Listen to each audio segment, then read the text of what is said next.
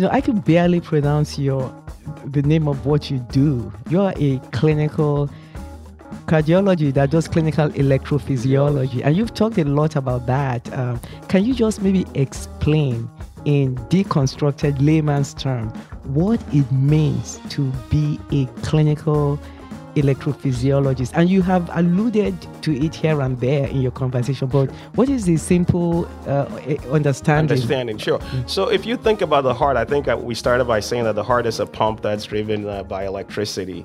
So you can think of the heart as your big house. When things go wrong there are different types of people that can put things together. There's the plumbing system of the heart, which is all the blood vessels of the heart that could lead to heart attacks and things of that nature. And there are plumbers that take care of that. We call those people interventional cardiologists. They can put in stents and they can treat the plumbing system of the heart. Then we have CT surgeons that can actually rebuild the heart. so they can change the valves, they can crack your chest, they can move things around. And then me, um, the people in my trade, we are the heart electricians. So sometimes a problem goes wrong and the electrical wiring is what's wrong, and therefore we do the electrical wiring. I think that, in a simple way, is that when you have heart rhythm problems, when you're passing out, when you have issues of sudden death, when you're having palpitations, when you're having lightheadedness, eh, when the electrical system goes eh, haywire, we go in and we we fix the electrical system of the heart. And it's it's not as though that you can actually see the electrical system. I think that is the one thing because you can see the plumbing of the heart, but you can't really see the electrical system of the heart. And so we work with a lot of computers. We so when you go to your doctor and they do an EKG, they're looking at the heart from the outside in. The only thing that we do that's different is that we can actually put catheters on the inside so we can look at the heart from the inside out. Wow, wow. That is thank you so much for, for mm-hmm. clarifying that for us. And again, you did talk about, you know, shocking a pregnant woman. And al- although maternal cardiac arrest occurs infrequently, the a healthcare provider should be prepared to manage this situation in any healthcare facility. And the infrequency of maternal cardiac arrest underscores the need for regular team training and practice of resuscitation skills and scenarios through simulation training. And in, earlier in this conversation, you talked about ACLS, and can can you like just totally deconstruct that? You know, like all healthcare providers should have some basic training as to if anybody but a pregnant woman, for instance, because people are used to seeing other people. But when a pregnant woman passes out or has a heart attack, people are confused as to what to do because there's also another patient involved. So, can you tell us, you know, if a pregnant sure. woman went down that, for any reason, sure. what should we be doing? I think if a pregnant woman went down, that you actually treat him like any other person. What's really important is really being prepared and this is where I think the community can actually help. When it comes to you know sudden death, sudden death is still the leading cause. The number one cause of death is still sudden death, and cardiac arrhythmias actually comprise a pretty large portion of that. So someone that's acutely had a heart attack, or someone whose heart has just stopped abruptly, and the first thing one is that the more people that know ACLS, or the more people, not even necessarily ACLS is advanced cardiac life support, but really basic life support. I think now we have enough data now these days to suggest before people thought you had to do like mouth to mouth resuscitation. Really, single handed CPR now is the key. The key is really pumping on the heart, the ability to just be able to sit on someone's chest and really keep pumping. And one, what's actually been shown is just doing that is enough. You don't even have to worry about trying to blow anything on the amount that you really just have to learn how to do a good uh, cardiopulmonary resuscitation just by doing simple CPR, just, just chest compressions. And so I think being having a community where we all learn how to do just basic life support, I think it's important. If you find a pregnant woman that's collapsed, again, you need to start doing CPR. How do you start doing CPR? You start again by chest compressions. I so you do the ABCs, make sure the ABCs. You make sure that you know that that you know that the, the you look you check the airway. Mm. You know you you do you do the the the basics, that being said, if it happens to be a rhythm disturbance, which is what we worry about, then you need something to be able to shock them. And then this is really where AEDs come to play. So if you were just a bystander, and I think, you know, one of the things that my practice and we do is that we do something we call the scare race each year. And we actually raise money for having AEDs in the community. We've actually donated a lot to the schools. And one of the things that was the most satisfying is that, you know, you don't hope for it, but when it happens, we have at least a couple of patients that were shocked by our own AEDs from one of the schools, from some of the schools that actually came back uh, into our practice. But just from as a, a community effort, that we really ought to have AEDs in the supermarkets, AEDs in the churches, AEDs in the schools, AEDs in places where you know people congregate just so if if someone were to go down, the AED is an automatic defibrillator that actually will make will self-diagnose and would self would would automatically also shock the patient. So those things actually are very important. But coming to the question of the pregnant woman, it's it's basically there's resuscitative effort. It's exactly the same as you would do with a, a non-pregnant mm-hmm. person. So I just wanted to talk about because you talked about two important things. You talked about something your practice does, which is called the SCARE race as mm-hmm. part of a non-for-profit organization. Sure. And SCARE is an acronym. So can you explain what sure, the acronym? Mm-hmm. Yeah, so uh, so SCARE is really an acronym for sudden cardiac arrest awareness. Yeah, sudden the, cardiac uh, awareness and education. Research education. Edu- yeah. And so this is where you go out and educate people that die suddenly. You know, so SCARE stands for sudden cardiac arrest and research education. Yes. And you guys have a foundation that goes into the community to advise people and educate people that if you see somebody that goes down suddenly, this is, I mean, when I mean go down suddenly, collapsed, they're trying to die, this is what you do. And also, you talked about an AED. Can you tell us that's an automatic external defibrillator? External defibrillator. Yes. And what it does, you said, you, you can, can you explain to sure, us what, how, what it does? So, yeah. so I think we talked about the TV scenario that we see where we actually put pads and we're basically trying to shock the heart. So when you when you have what we call sudden cardiac arrest, what's actually happening is that your heart is actually quivering, and it's quivering almost. It's beating fast. It's quivering almost at about three to four hundred times a minute, and that basically actually leads to cardiac standstill. The only way that you can actually bring the heart back is actually by shocking it. And so when you see people shock, we're using a defibrillator. To defibrillate basically means to shock the heart, and the hope is to get back to a normal rhythm and actually get and, have a return to spontaneous circulation or what we call ROS. Now, in, in the hospital where we we're already in the hospital, we normally have always had defibrillators to do that because we can see a rhythm change and we call all run and take our bags and go in and shock.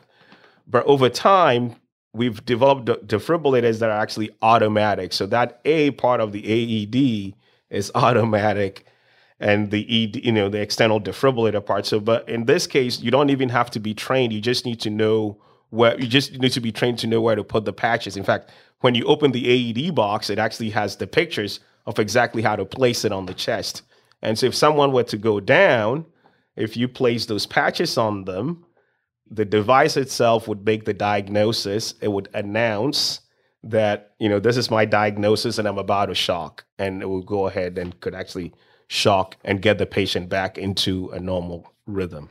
And so, so you have talked about actually in your practice this has been a life-saving uh, you, you, your your foundation. our foundation. So for our foundation we've actually seen patient uh, patients within our own community. So you know this we've been doing this for about maybe the last 15 years. So we have a race where we actually do people uh, a race each year. Typically in October, we have this because it also coincides also with the sudden cardiac death awareness with the Heart Rhythm Society, which we all belong to.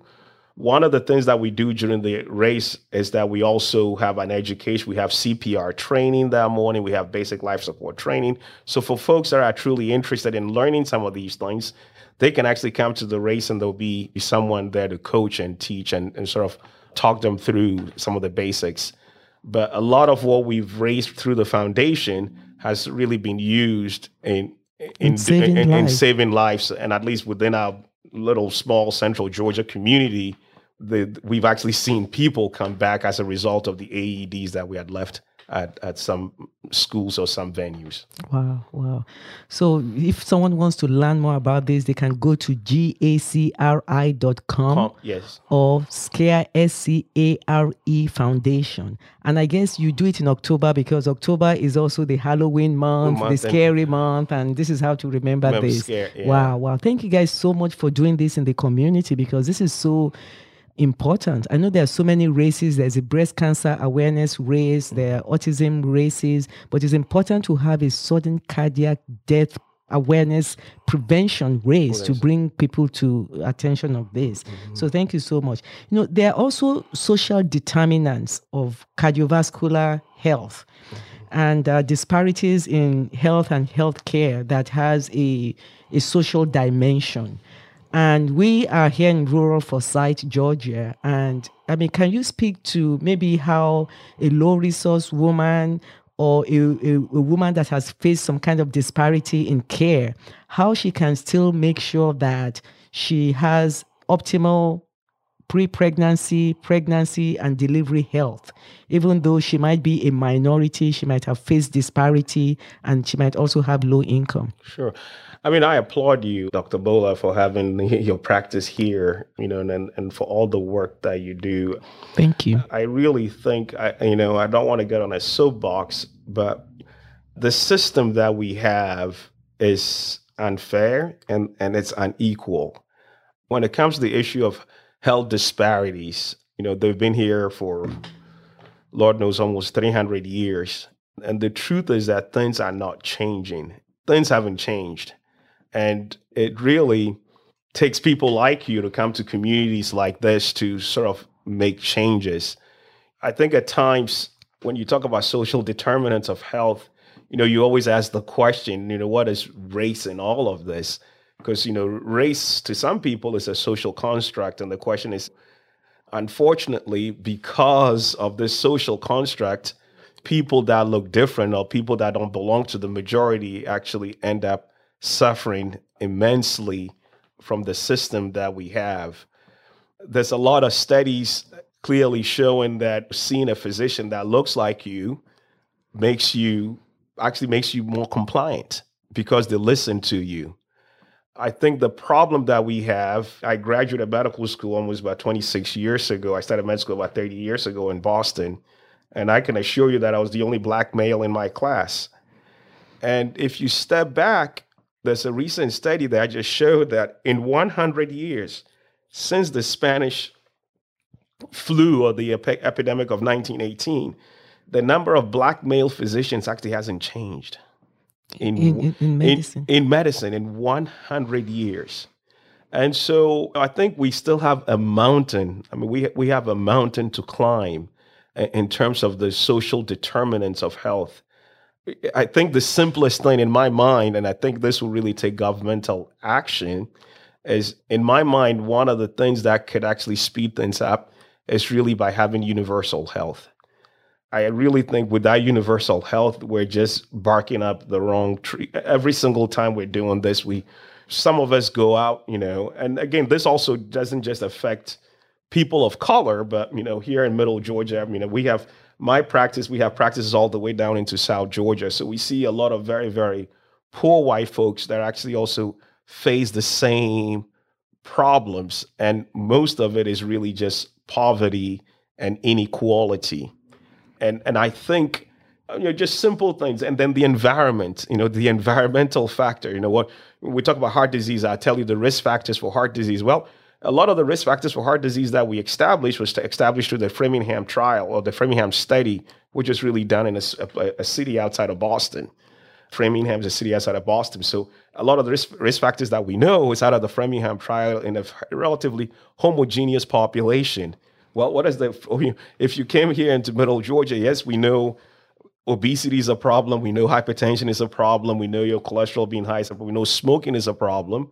But there are other social determinants that probably needed to go into that equation and never went in. Being poor, not being going, not going to school, not getting an education. You know, these are all things that really, for me, it breaks my heart each day when when you we go out to work. But we we soldier on. But in my mind, one of the simplest or maybe the greatest equalizer for most of us would actually be if there was universal health care. Because you and I remember that when we came to town, I mean, there were doctors in town that would not even take Medicare, not, not alone Medicaid. But it only took time.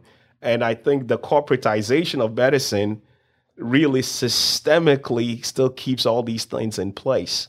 And that's at the social level. Now, from a doctor standpoint, most of us, we went to medical school. I mean, I went to medical schools here. I mean, no one really talked about cultural competency if you ask the average doctor, we're all products of our environment. You know, if if you came from a home where they were racist or they didn't care, guess what? You you walk into the room with the same biases. I mean, there, you know, there was actually a, a recent op-ed in the New England Journal on a physician that wasn't listened to. This was a physician that was sick in her own hospital, and nobody will listen to her just because of the color of her skin. There are things that are still in the textbook, such as blacks have fewer nerve endings than whites, but does it make sense? So things that are even that we have to sort of tackle even at the education, at the medical school level that are filled in our textbooks. And so you bring all those implicit biases.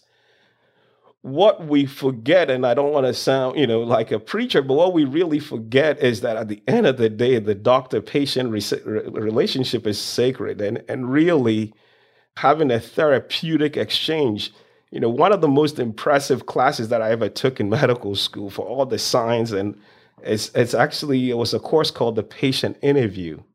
And I think with the corporatization of medicine, we've lost that that art of medicine because everything starts with trust.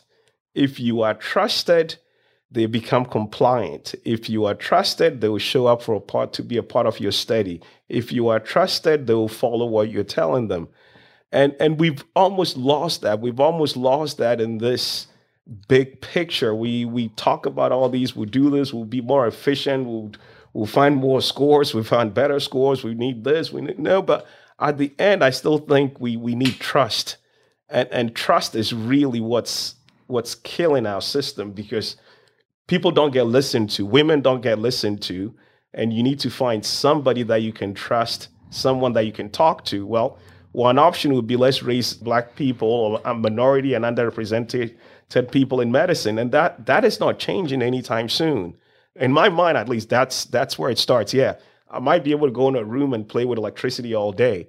But again, it starts with the patient doctor relationship because somebody comes to me, I have to listen to them. Not everyone that comes to you needs a complex procedure.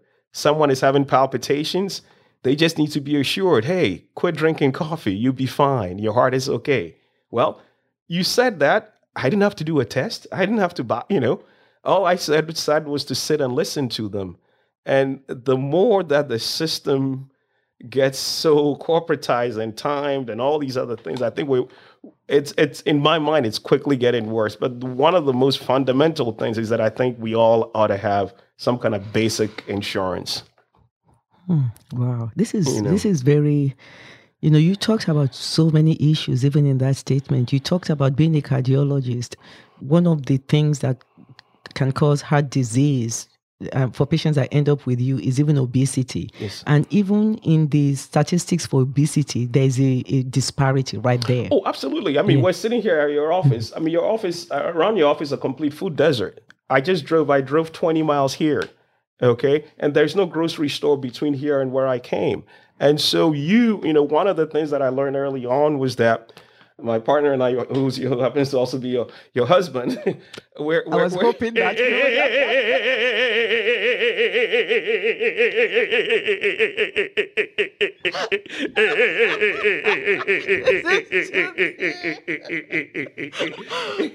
oh wow! We, You're the best, Doctor Poku. I love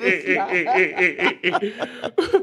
we we we happen to travel a lot, and we go. We have offices in many places and one of the first things that I do when I go into each town is really just to drive around and look around. And I think it's important. The environment is important. There was a recent trial that came out actually showing it, one, one of these studies, uh, basically showing that we talk about all these ge- genetics and all these things, but in fact, genetics probably play about 30% of the role in your outcome. The other 70%, guess what? It's all the other things.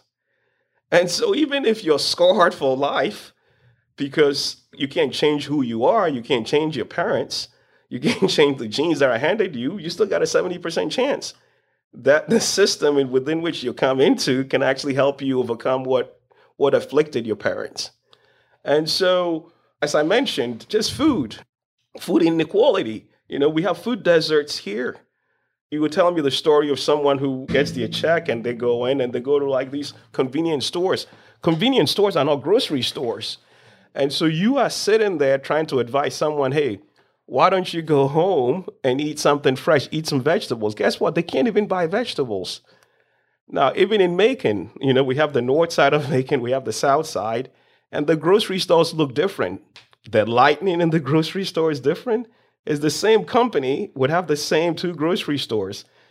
The one on the preferred side of town, the lightning is better around the vegetables. The around on the unpreferred side of town, the lightning is on the sweet stuff. Okay, mean you don't have to go far, and so uh, people have talked about the city of Detroit being uh, being a food desert. Yeah, because well, how can you have a big city with no real grocery stores? So even in heart failure, you know, like simple things we tell patients, like anything that comes out of a can, anything that comes out of a, a package, is preserved. And what's the best preservative? It's salt. So how do you advise a heart failure patient who in a food desert to go buy food? How if they don't know how to prepare food, where else can they buy anything? going to a convenience store is not the trick because you're gonna you're gonna get something out of a bag. Care even if they say it's low salt, that at least has two thousand milligrams of salt already because that's the easiest preservative to put in a, in a box. And so these are the cultural part, the part of cultural competency. And so we may need, you know, not necessarily going back to the good old days, but we still need to have the physician as a healer because it's it's really a healing that takes place there's a transference when you meet and talk and, and exchange because we all bring our biases and we're a product of the system. Don't get me wrong. I mean, I went to medical school here, I got trained here. Because it's structural, sometimes even the physicians forget. And, and that's why it needs to be taught. That's why it needs to be emphasized. That's why they need classes. That's why they need they need some way of truly assessing they would check on you every 10 years to make sure that you have your boards, but they check on you to know if you actually knew how your environment, how the environment affected your patients. Because we, we don't we don't have a way.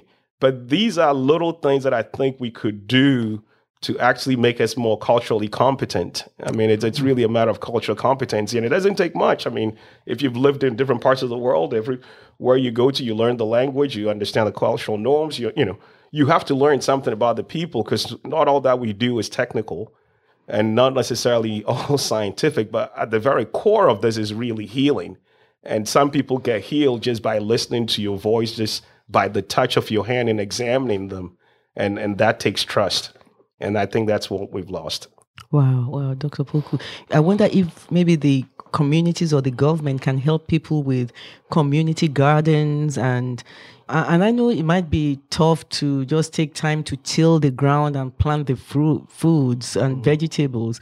But, you know, I, I just, you know, what do you think might be a solution? Because you have the whole of South Georgia under, I mean, you have practices all over South Georgia. Mm-hmm. If we're just even going to focus on South Georgia. And I'm sure there is a place like this in rural Pennsylvania or somewhere, you know, Boston's rural somewhere people that live in these communities, we know there's not a lot of income, a lot of resources. And I look back, you know, I'm from Africa originally, and I look back at some of the things the Africans did. You know, they would plant a garden and mm. tend the garden and, and, and harvest the food for their local communities.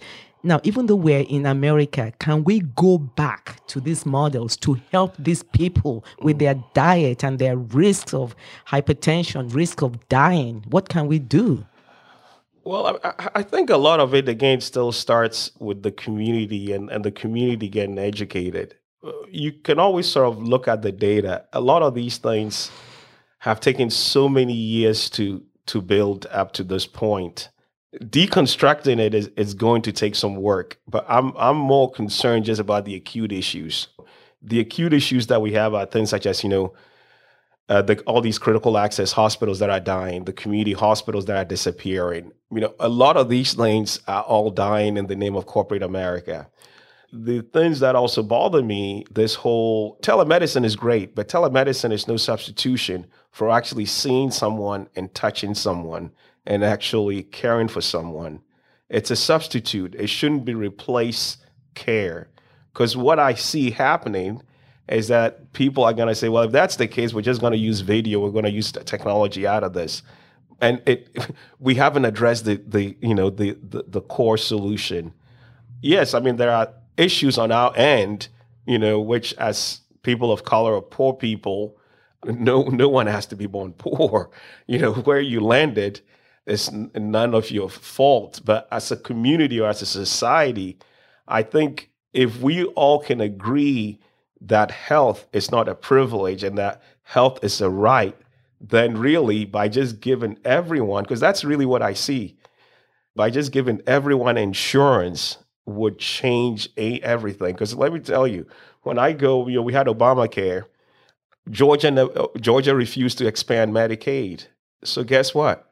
Most of the people in the poor communities that actually even the ones that even got Obamacare can't even come to the hospitals in the city because half the hospitals actually don't even accept it. And so if I see a patient with Obamacare, I have to decide where to take them to have their procedure. It's just a simple thing like that. But if there was like some kind of universal acceptance of their insurance, they'll be more than likely to go out and get primary care at an early point in their disease state. So in terms of big picture, yeah, there are things that we can help with community gardens, educating people, but they really what needs to change is is really some equity, and I think universal health will probably be the initial balance. At least that people can say, "Hey, I have insurance and I can walk in." Because there are some people, you know, some people, you know, Unfortunately, sometimes we make decisions based on the least, the people that abuse the system. Most people are not here to abuse the system. Most people don't want to go sit in emergency rooms. If you if people have insurance, they'll come in sooner. They'll, they'll get in a, a lot earlier than we have. The fact is that people are proud. You know, I'm not sick. So the only time the only time they get to you is really when they can't walk and they're short of breath, their feet are swollen, they can't put on their boots. That's when they want to go see a doctor because they know, hey man, I've I've kind of hit this roadblock. But if they had insurance, they probably would would come in a whole lot so- sooner. And I mean, good insurance. And, and so, at least for me, that's for a, a society that's wealthy, and it still is the wealthiest nation on earth. We, we should be able to provide, you know, universal health care. Because if you think about it, Medicare started, people thought it wasn't going to work. But guess what? If you try to take Medicare away today from my 65 and above patients, I mean, they would they'll they'll kill you. and now everyone takes it. Most physicians that didn't take med, med, even Medicare back then. Now in in OB, because you tend to see much more younger patients, I guess some physicians end up being selective. But otherwise, if insurance was universal, this would would be the a level playing field for people, for just from a health standpoint. Now, would this cure off society, societal ills? Maybe not, but at least from a health standpoint, I think it would it would probably would be the biggest bang for our buck. Well, we have been talking to Dr. Joe Poku on the Cocoa Pods podcast, a podcast of the Birth Center for Natural Deliveries Foundation. Uh, Dr. Poku is a uh, board member with the SCARE Foundation, a non for profit organization where they educate people about sudden cardiac arrest and actually donate freely from the foundation automatic external defibrillators, AEDs, to help prevent sudden cardiac arrests. They have, through this program, saved a lot of lives, and the people have been able to come back to the to his office to express their gratitude. Dr. Poku is also a founding physician with Georgia Arrhythmia Consultant and Research Institute. He does a lot of clinical research just to also research involving minority patients so that the data can be properly represented. We're so fortunate to have Dr. Poku with us here. And before we close, Dr. Poku, I just want to say if you were to talk to a pre pregnant or pregnant woman out there from a cardiology point of view, and you were to give advice or pearls of wisdom to help ensure that as they're going into their pregnancy, they have a good outcome, or when they're already in their pregnancy, what they can do to mitigate risks.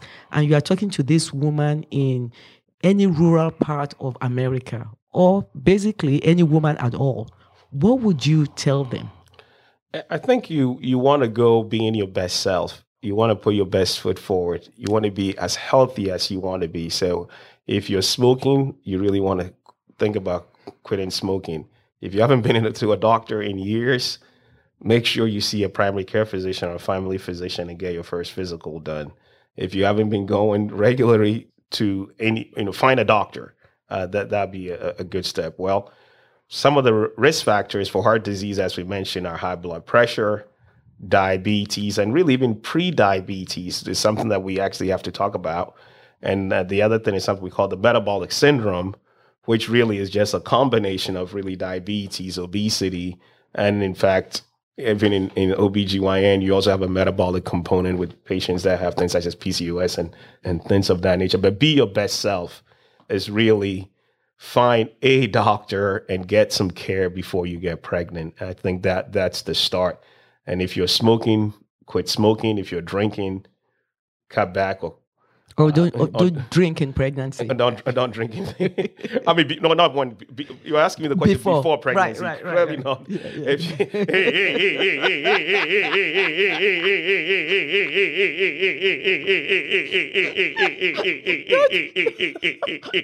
I'm glad for that correction. oh gosh, you're too funny.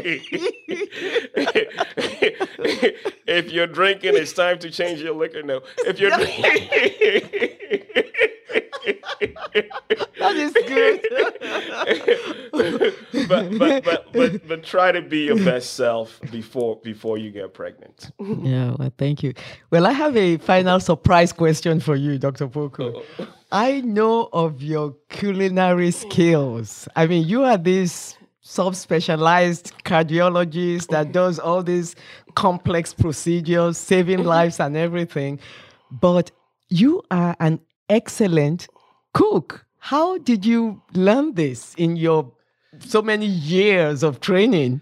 I learned cooking as a survival. I, you know, I came to the states when I was 16. Uh, pretty much attended boarding school most of my life, and so I've always been. I said I was institutionalized. I've always gone from one institution to the next since I was a teenager. But while I was in college, anytime that the international students didn't go home, we all got together and someone had to do the cooking. And unfortunately, that task actually fell on me, you know, fortunately. So that's how I started learning how to cook and then started trading recipes. I had an uncle who's actually passed now. He used to live in New Jersey who I actually used to visit every Sunday. He loved to cook. And so every time I got there, we, we cooked and cooking then just became a way of relaxation. So I love my own food, then I'd rather eat my own food than go to a restaurant. So that's so I figured, hey, let me just eh, learn how to cook as as the restaurant. If I if I just wanted to stay home, then I might as well make it as good as the restaurant. So that's really kind of been what's actually pushed me to work on recipes and and, and get better. Wow, wow. Yeah. Dr. Poku, um, I I just want to thank you. The foundation thanks you. Women all over the world thank you. We're just so grateful for for the time. I know you have several meetings, even right after this one.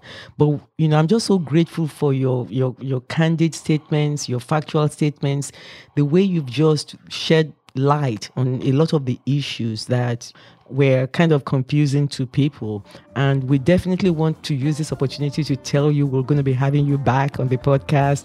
But thank you so very much for your time today. Sure. Thank you very much. Thank you. I enjoyed it. Thank, thank you. you. Sure.